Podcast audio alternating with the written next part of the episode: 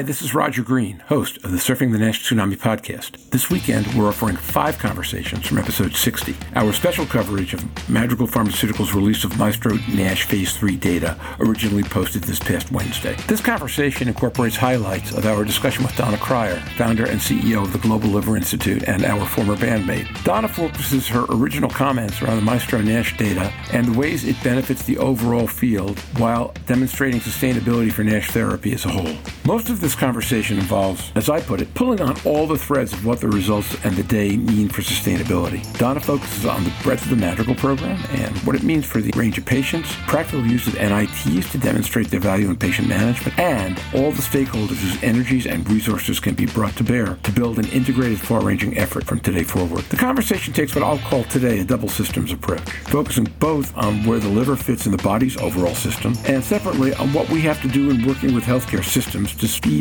and smooth adoption. One word, systems. Two very different approaches. Listen on. Here in Nashville, where we all live, the world changed for good on Monday. This is a quick take on some of what that change might look like. It will be interesting in years ahead to look back on this conversation to see what we got right and wrong. And you get a sneak peek right now. So sit back, listen, enjoy, learn. And when you're done, join the conversation in our LinkedIn discussion group.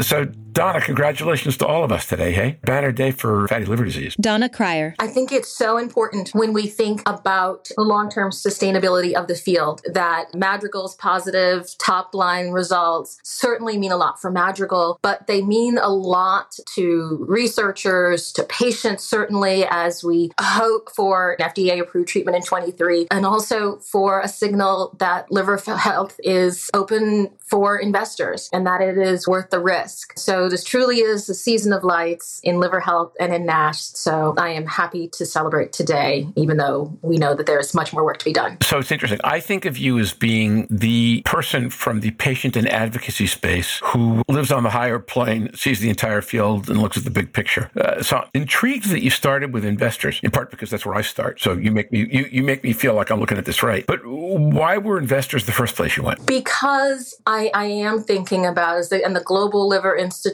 is constructed in part to be a in whole to be a platform for sustainable innovation and engagement identification of problems and solving of problems in this greater liver health space. An individual company or an individual result or an, even an individual legislative win or education program, those are all good things. But I really judge the success of our efforts in advocacy. Have we made it a more welcome and a more productive and more efficient space for everyone to work? Investors, physicians, researchers, other advocates, other organizations who don't perhaps have a natural connection to the space, to companies who are in the brand and consumer space as well. I judge our success about the health of the overall field. And so to me, these individual results of Madrigal is certainly a result of their hard work,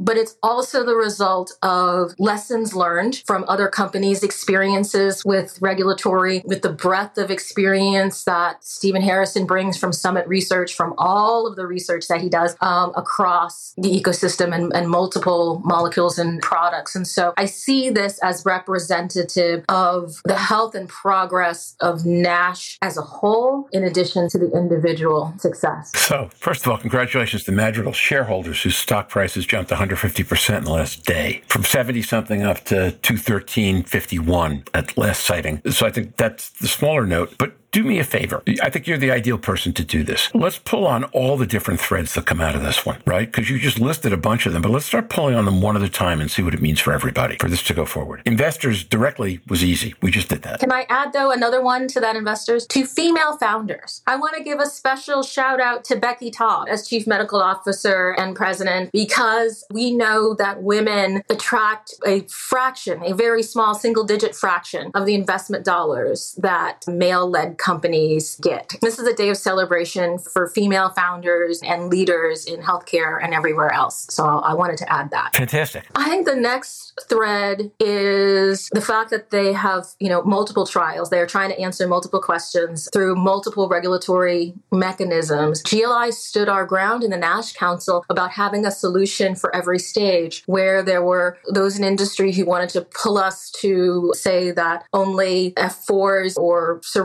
should be given focus. And we stood firm for years that there needed to be treatments for people across the NAFLD NASH spectrum. The fact that this research program has had success in F2s and F3s and has increased the evidence in even F1s and others. There are non invasive as well as biopsy proven NASH. The breadth of the program is, I feel seen, I feel heard, as they say, in terms of, you know, leaving no patient behind and, and really grateful that a company and their board and their investors and the research team would be willing to do the work to serve potentially a broad spectrum of patients, at least to develop the evidence further. Yeah, I think, and kudos to the Madrigal team, and kudos to our former bandmate, uh, Dr. Harrison, who's principal investigator, I think pushed a lot of that vision. Not alone, obviously, the company and everybody else had to be with it, but that, that's been his vision forever. I think he's probably having a pretty good day today, although I've not spoken to him yet this morning. Louise, questions, comments before we go on to pull another thread? Louise Campbell. I think Donna did a great summary of that. And I think the only thing I would add to that is it was nice to see such a broad reaching clinical trial that was just not focused on one specific way,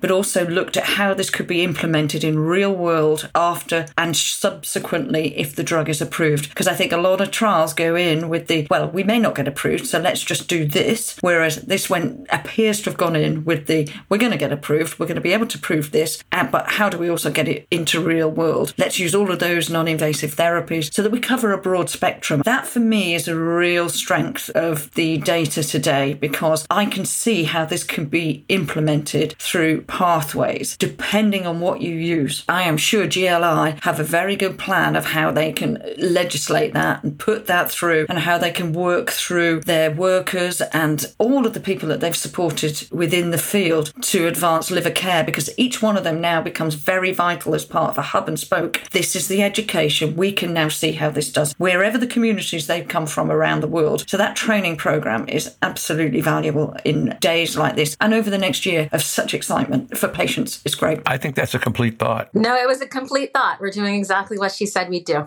it's Christmas. I knew I was going to have one complete thought for the year.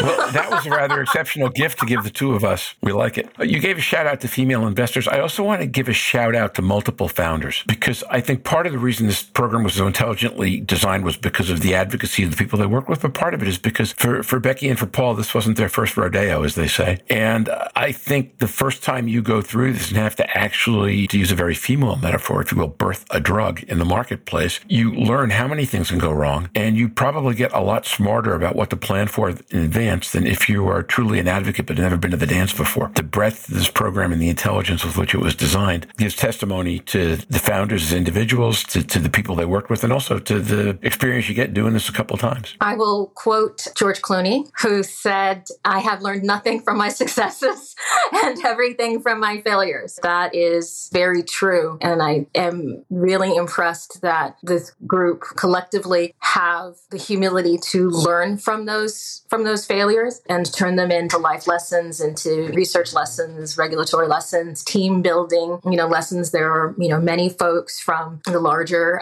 Madrigal corporate team who have been in other companies and environments and have learned various things. And so, uh, you know, I think of this as sort of the apotheosis of all the lessons learned by living life in the arena. Amen to that. Donna, do you see this data and the strength of it as moving us beyond the biopsy in everything other than a clinical trial to prove drug efficacy? Because the retention rate of these patients, I think, were 997 uh, or uh, 995, and only a, and a very small set of patients did not make endpoints, and some were ruled out because their biopsy, their second biopsy or end of treatment biopsy, was outside of the 10 week or 8 week window for COVID. They couldn't make it, but they still attended for those biopsies, so they weren't included in the data set. But the retention was massive despite the biopsy, but it has taken us beyond. Do you think that is exactly that sort of legacy that something like Madrigal's trial can give? I hope it's not used against them that there was such great retention so that people won't say,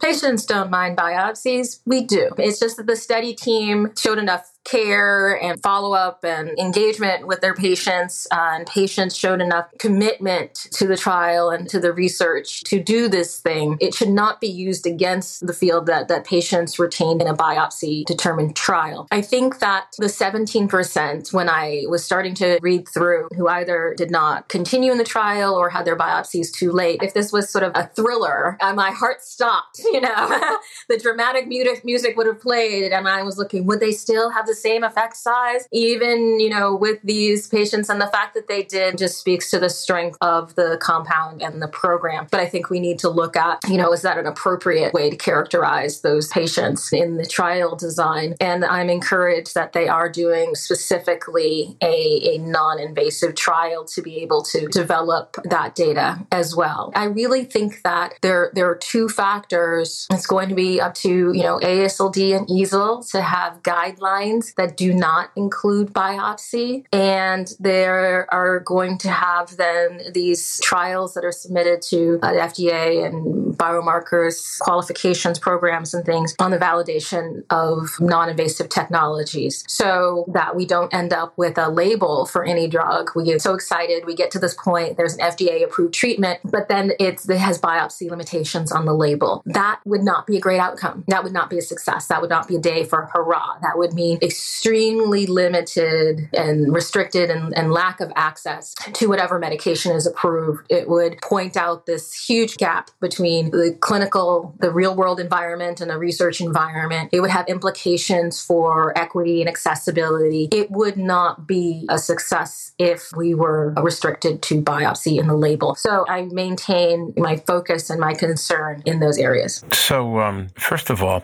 Donna, before you came on, Louise and I had been noting that every conversation we've had this past week, except the one with you, wound up touching heavily on the World Cup. And I figured out how to get the World Cup into this conversation courtesy of your last comment, which is our colleague, uh, Dr. Harrison, if you've listened to him on podcasts, which we all have, talked about Michael Jordan and how many times Michael Jordan missed the last shot of the game so that he could make the ones that he made. Louise, I don't know if you recall this, but right at the end of the 2014 World Cup final, Leo Messi had a perfectly makeable direct kick that could have tied the game and sent it into penalty kicks, and you saw the look on his face, and you knew he wasn't going to make the kick. And I didn't see anything on Messi's face in 120 minutes plus penalties yesterday that looked anything like I've been here before, I failed before, I'm not failing this time, I know how to get it right. So that's my World Cup reference for today, Donna. My World Cup reference is that my personal trainer constructs my hour long sessions with an increasing amount of soccer drills once he learned that I knew how to play. I think it was trapping and passing with my left foot that clued him into that when we were doing a warm up uh, drill. And so throughout the World Cups, more of my session has been in soccer or football for the global community in football drills. Um, that so. was a hidden talent we didn't know. and you've already done the one thing we wouldn't know about you if we didn't ask. So now you've got two, Donna. I was a midfielder. Becoming a true woman of mystery. So was my older daughter, by the way. My younger daughter was a keeper. My older daughter was a midfielder. So and I was a midfielder. So uh, yeah, we all have that in common. So let's pull on the patient thread. What message do patients take out of this? I hope that the message the patients take out of this is one that there's hope. Two that the field has really dug deep. When you look at not only the liver effects but the cardiovascular effects of this compound, that the attention paid to people's cardiovascular health as well as their liver health, you know, has been rewarded. And so we're closer to a whole person approach for this. I think that the note for patient advocates is that we will need to be very ready for, for next year to make sure that this comes all the way across the line. I play more baseball than football, so running through the base is what I think about in my father's counsel to run all the way through the base and not stop lest we get called out. And so to me, running through the base means testifying for an approval, helping with the education afterwards, working with payers to make sure that there's meaningful access and adoption. So we need to absolutely be ready for a coordinated and, intense, very body of work and, and, and period of time where advocacy will never be more necessary than it is then to get this all off on the right foot. We have an opportunity here with this early release and the big hope that this is going to fast track soon after obeticholic acid. If we get all of the systems right with Donna's lead and other patient advocacy groups to get this drug through the FDA and get the pathways right with payers, this means that potentially when the EMA come to approval, we already have the networks and the pathways in place that can be rolled out and we can learn from each one for each of the unique healthcare systems. The NHS will be different to the French system. We know they're all funded differently. How it will affect Australia, who don't necessarily look at liver poor health or fatty liver disease with the lack of information, they're going to be slightly off guard here, but I think it's also a system that can upskill very, very quickly. So it will depend. We do have a unique opportunity to get these pathways in place because of the experience in hepatitis C DAAs and how that's been rolled out in the world quite successfully in different areas. So I think we take off our strengths, going back to what Donna said earlier, we learn from where we had disappointments and where it didn't work, and we make a better foundation going forward so that we are in the right place at the right time to be able to locate, treat, advise as a community because we now have cardiology and endocrinology. And the nicest thing about this study was that those comorbid conditions were part of the protocol. Rebecca commented that there were three metabolic conditions included in this. So we are not looking at a drug just for NASH. We are looking for a drug for NASH in those other populations, which are now strengthening their guidelines um, with the American Association of Diabetes now publishing their quality of care metrics yesterday or for January, which include NAFLD. I think that's an excellent excellent point. And one of the things that goes along with that, which is somewhere between learning from everyone else's experiences and what you just described, was that the one secondary endpoint they called out in the press release today was LDL. Two reasons to do that, right? Number one is because LDL is where OCA founded. So it's a message to the investors where Donna started that you don't have to worry about that here. And then it's a message to the broader world that cardiovascular really matters for the patient populations we're talking about. This is the first thing people worry about, not to worry. So I, I thought that was a really powerful dual message to include in the initial statement today for the reason we started with and the one you just went to? I frequently,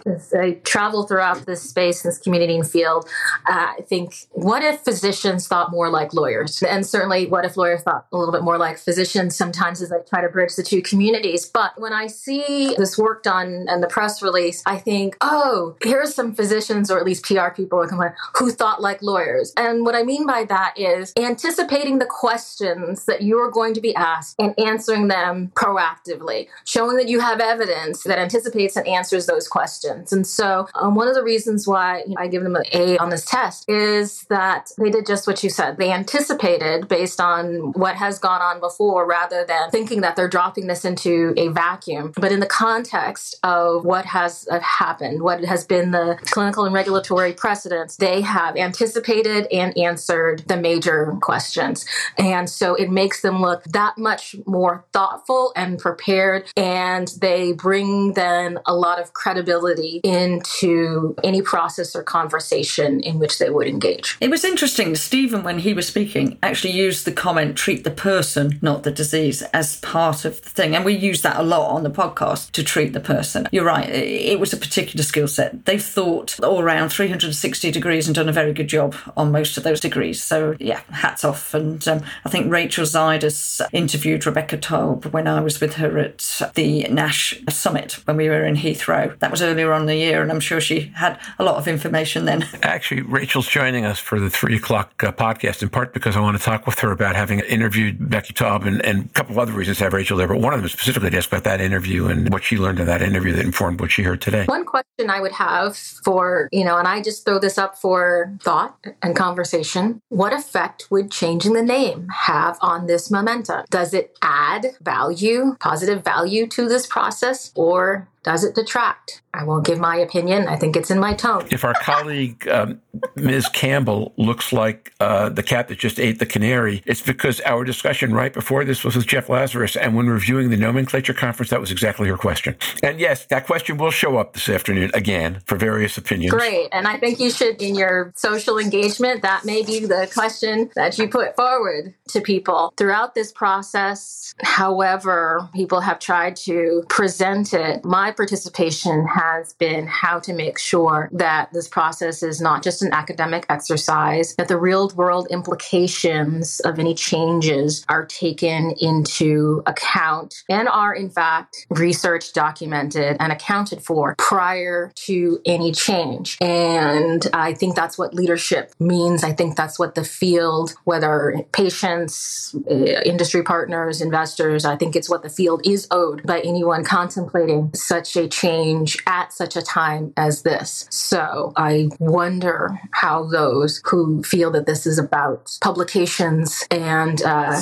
impact points feel their contribution is to this process at this time. If I had to guess, based on what we heard this morning, and Louise, if you think I'm not representing what we heard this morning accurately, tell me, it would be that the pressures to do that are broader, but boy, we better do it now because there can't be any confusion when the drugs get approved. I think that's what we heard this morning. That was true, but I thought there was also a recognition that gathering momentum could be positive even if there was a name change by uh, publication and making people aware of it who'd never been aware of it and using that as an opportunity. Yes, if we change the name, you need to know the new name. No, if we don't change the name. So I think it was a good grasp of were there opportunities in a name change, whether or not it goes down well or not. And I think that was the addition which I wasn't expecting. Fair. And and for that reason, do it now, right? Whatever you're going to do, do it quickly because you can't have any confusion left by the time you get there, whatever the outcome is. Right. So, I mean, we'll make the most of whatever is. We just need to be, don't pretend, don't pretend like it's not having an impact. And we don't have to do work to mitigate any of the negative effects. Don't pretend like it's just a thing that doesn't have any real world implications, that won't put some things back, and potentially, if we work hard enough to make them so, move them forward. Don't pretend that it won't be work. That's all I ask of people. I think that's fair. Look, I, have made the comment before, I think with you and without you, that one of the striking um, cultural issues around this one is the closer you are to dealing with the commercialization of medications in advanced economies, your, your position on this starts to change. The, the, the, further away you are, the less it matters. The closer you get, the more it matters. You know, and, and, I think that's right. I think I think what one of the things that happened today is we moved a lot closer. Hey, demonstrably closer, demonstrably closer today. And now back to Roger. We hope you've enjoyed this recording. If you have any questions or comments about the content of this conversation or the entire episode, please send an email to questions at surfingnash.com. We will be back next week with the rest of our year-end reviews. Two episodes that include conversations with Mazen Noureddin, Ken Cusi, Jeff Lazarus, Stephen Harrison, Naim Alkhouri, and Ian Rowe. You'll want to hear all of it. Until then, wishing all of you a wonderful holiday season and best wishes for a fantastic 2023. Stay safe, surf on. We'll see you next year on the podcast. Bye-bye now.